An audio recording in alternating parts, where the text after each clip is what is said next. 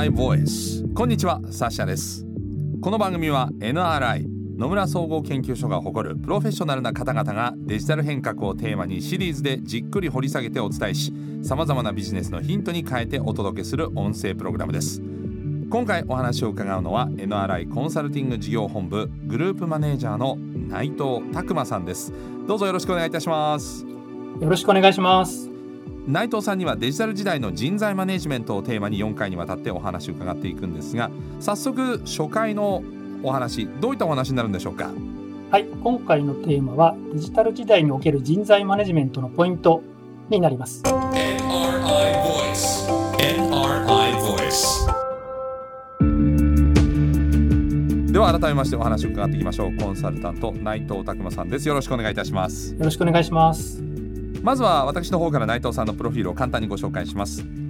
内藤さんは2012年4月から野村総合研究所のコンサルティング事業本部でグループマネージャーを務めていらっしゃいます。人事領域の上席コンサルタントとして活動されていましてそれ以前のキャリアも含めて組織や人事のプロフェッショナルでございます。えーまあ、まさにね企業の上にあたって最重要とも言っていい課題に向き合ってこられました内藤さんなんですが、えー、この全4回のシリーズではどのようなお話をしていただける予定になってるんでしょうか？はい、えー、企業がデジタルトランスフォーメーションに取り組む中でデジタル人材の拡充について、えー、問題意識を持つ企業が、えー、増えてきています。はい。えー、デジタル化ということをテーマにした時の最大の鍵というのはもちろんデジタルを活用した、えー、事業戦略、はいであったり、あるいは業務上のデジタル化の対応なんですけども、まあ、それと同じか、それ以上に、え大切なのが、人材、組織のマネジメントに変革にあるというものです。なるほど。この辺はまだ進んでない部分があるそうですね。あの、ほぼすべての企業がですね、まあ、程度の差はあるんですけども、うん、まあ、いろんなデジタル化に取り組んでいるわけなんですが、実はまだあの特にですね、日本の大企業において、まあ、その成果が出てるっていうのはなかなかちょっと言い切れないっていうのがまあ正直な状況だと思っています。あのその原因のまあ一つは人の処遇、はい、人材マネジメントではないかというふうにあの考えていますので、はい、今日はですねそういったお話をサシャさんと一緒に、えー、深めていければいいなというふうに考えています。わ、かりました。えー、まずはじゃあその前提のデジタル化における人材マネジメントとはどのようなことなのか、えー、具体的に伺っていきたいと思うんですが。はい、わかりました。えっと、そうですね、ちょっとあの例を挙げてお話しさせていただければと思うんですけども、はい、サシさん、車とかお好きですか？大好きです。あ、大好きですか？はい、今、車ってあの、いい車っていう概念が変わってきているんですね。はい、え昔はあの、まあ、私がそんなに車、そんなに興味ある方じゃないんですけども、えー、でもこうかっこいい車とか、うん、あとこう速い車とか、うん、あっていうのがまあいい車だったんですけども。高級な車というとそういう感じですね、はい、スピードが速いとかなんかこうラグジュアリーな車だとか。そうですね、はい、でただあのデジタル化に伴って実はいい車っていう定義が変わってきています。ええ。どういうことかっていうとあの、まあ、聞かれたことあるかもしれないんですけど車がいろんなこう媒体とこうつながる、うん、あのこれコネクテッドっていうんですけども、はい、えつながる車であったりとかあるいは最近話題になっている自動運転だったり、えあるいは何でしょうかね、こうエンジン、ガソリンで動くんじゃなくて電動化っていう、まあ、これも、うん、少し車の概念がこう変わってきているんですね。環境性能がいいっていうのも一つ重要ですよね。そうおっしゃる通りですね。えー、でそうすると、まあ、これまであの車っていうのはまさにあのものづくりということで、はい、えー、と車を設計して、まあ、あの金属でボディを作ってエンジンを作ってたんですけど、まあ、それを作るために必要な人材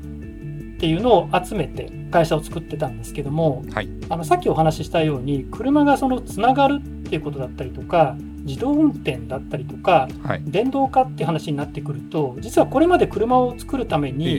えー、会社に必要だった人材とこれから必要になってくる人材っていうのはちょっと種類が変わってくるんですよね。通信のことを分かってる人がいなきゃいけないとか、あるいは自動化っていうとよくあの AI だとかですね、はい。えー、そういうことが分かってる人が必要になったりとかガソリンをこう燃やすエンジンではなくって電気で車を動かすことが分かってる人が必要になってきますので、はい、いろんなことがこう集める人材も変わってきますよねということですね。で競合企業も、まあ、同じ車自動車メーカーではなくって例えば Uber だったりとか、はい、Google だったりとかっていうような、いわゆるそのデジタルカンパニーなどのこう会社が競合になってくるということで、うん、まあ、必要な人材が変わってくるということだったりとか、相手にする競合企業が変わってくる。うん、まあ、こんなこと全体がですね、えー、これまでの人材マネジメントとデジタル人材の人材マネジメントは少し変わってくるっていうことの、まあ、一つ一例かなというふうに思っています。なるほどまあ、車一つ見てもすごく分かりやすいんですけど、まあ、もっと全体で見ると日本企業はこういったデジタル時代に合わせた変革改革っていうのはどの程度実現できてるんでしょうか？そうですねあの我々の方でいくつか調査をやらせていただいた結果実はそんなにまだデジタル化に伴った成果っていうのが出ていないという結果が出ています。はいまあ、調査によってはですねまだ成果そうですね10%ぐらいの企業しか、えー、出ていないんじゃないかこんなことも言われています。だいぶ少ないですね。むしろデジタル化っていうのはそのどんどんこうデジタルを使って新しい企業を立ち上げた、まあ、いわゆるスタートアップ企業ですね、うん、こういうところ元気なんですよね。まあ、そうですよね。はい、ところがその昔からあるメーカーだとかものづくりだとかあの、まあ、デジタルでなくて大きくなった企業がですね、はい、デジタルを使ってこう会社を変えていこうとか新しいビジネスを立ち上げていこうっていうことについてはちょっと日本では苦労してるなって感じなんですね。そうなっていくとデジタル化に対応していく上でどんなところが大切なポイントになってくるんでしょうか？そうですね。まずは先ほど言いましたけども、まあ、つながる車っていうことで言うと、通信のことが分かってる人がいなきゃいけないとか、え自動運転だっていうと、今度は AI のことが分かってなきゃいけないとかですね、あのつまりその、いわゆるデジタル人材って言われてるような、はい、少しそういう分野の人材をちゃんとこう集めていかなきゃいけないと。あともう一つはそのただ集めるだけではなくてそういう方にこう活躍をしていただかなきゃいけないというところも大切なポイントになってくるかなというふうに思っています。なるほどそうなってくるとデジタル人材、まあ、活躍できる人ってどんな特徴を持ってるのかこれを知りたいんですけどね。そうですね会社の中には当然ですねデジタルのことがわからないと言いますか あの我々よく非デジタル人材っていうんですけども、はい、非デジタル人材も会社の中にたくさんいらっしゃるんですね。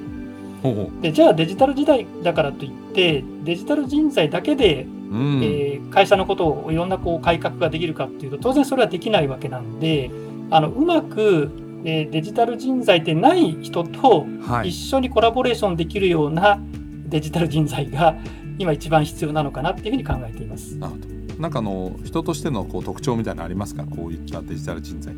そうですね。あのもちろんですねベースとなる IT であったり、えー、いわゆるテクノロジーですね。先ほど言いましたように例えば AI であったり、うん、あるいは、えー、何でしょう。まあ、通信であったり、はい、あるいは、まあ、ブロックチェーンであったり、まあ、そのデジタルあるいはその IT に関する知識スキルが高いこれはもうもう必要な全くあの基礎的な条件なんですけども、はい、それ以上にですねいろんなこう会社の人たちとこううまくコラボレーションできる、うん、そんなこともあのすごく大切な要件になるのかなというふうに思っています。なるほどどうでしょう？会社との向き合い方なんかで特徴がありますか？こういうデジタル人材って。正直言ってデジタル人材でこう一つの特徴っていうのはあまりなくてですねやっぱりその中でもいろんな思考性とかいろんな価値観を皆さんお持ちかなというふうに思っています。多様性を受け入れるってことが会社としても重要になってくる。そうですね。あのいろんなこう人たちと一緒に仕事をやっていかなきゃいけないんでそういったこう多様性をこう受け入れていただくっていうことがまず必要かなと思います。うん。あとあのデジタル人材と言われている方に特徴的なものとしてですね、はい、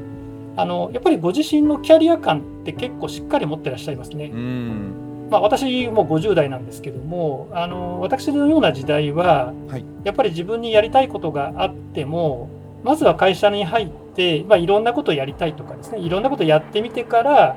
やりたいことを見つけるとか、はい、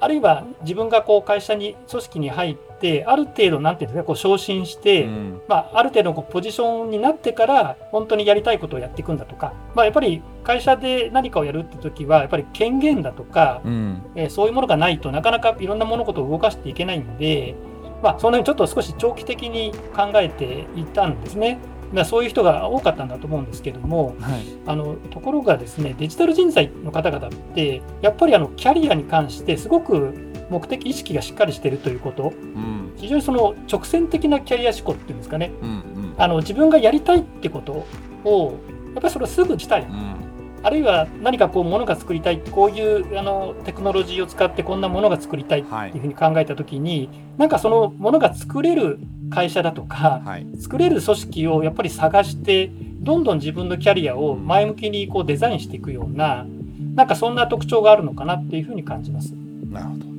そうなってくるとその先ほどね日本企業では人材マネジメントのデジタル時代に合わせて変革できるケースがまだまあ10%ぐらいかなって話もありましたけれども、はい、これは先ほど言ったようなデジタル人材の障壁があるんですか？確保とか雇用に関しての。そうですね。会社によってあのステージが様々だと思います、はい、今デジタル人材と呼ばれる人たちを確保するのにまあ、苦労している。これから確保していこうっていう会社さんもあります、うん、一方でもうすでにそういう人材はかなり確保できてます、はい、であるいはこうそういう人材を社内でどんどん育成する仕組みもできつつありますと。できつつあるんだけどもなかなかまだ成果が出ていないという、はい、そういうステージの会社さんもあるかなというふうに見えています、うん、そうなってくると人材を生かすためには当然その経営の内容とか、まあ、処遇っていうのも大切だと思います。この辺に関してはどうでしょう？おっしゃる通りですね。たとえデジタル人材を確保できたとしてもその先なんですよね。やっぱりその方々のやっぱり能力を生かす、うん、あるいはちゃんと活躍する場を確保する、はい、あるいは社内の、まあ、デジタルでない人たちとのコラボレーションを促進するような仕掛けですよね。うんえー、あるいはその会社としてやっぱりデジタルっていう領域は会社にとって大切なので、はい、そこであの会社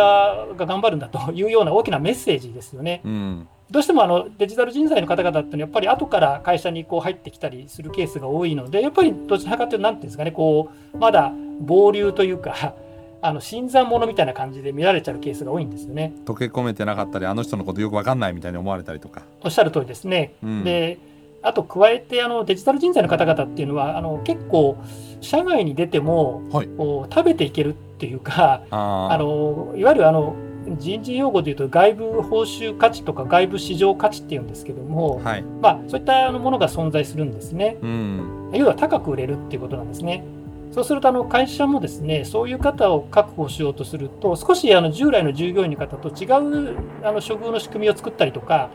えー、制度を作ったりすることがあったりするんですけども、えー、やっぱりそういうものがこう、まあ、必要なんですが一方でデジタルでない方から見るとなんであの人たちだけっていうようなことが起きたりするので、うん、そこはやっぱり経営としてうまくまとめていかなきゃいけないと。はい。はい、そこがすごく大切かなと思いますし、うん、まだまだそこがですねあの日本の会社っていうのはまだまだこれからっ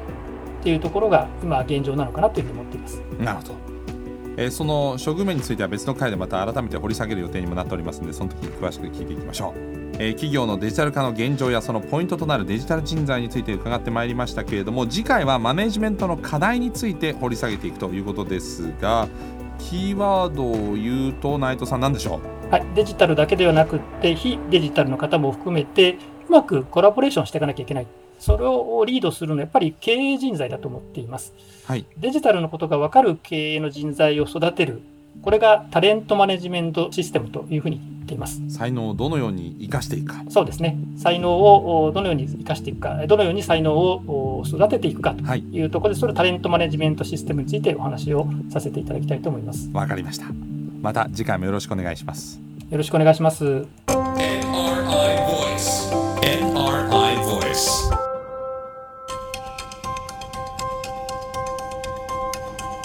サッシャナビゲートでお送りしてきました NRI Voice いかがでしたでしょうか？この番組は Apple や Google などのポッドキャストのほか NRI のウェブサイト内からもお聞きいただけます。NRI Voice で検索してチェックしてください。NRI Voice 次回も引き続き内藤拓磨さんにお話を伺っていきます。ナビゲーターはサッシャでした。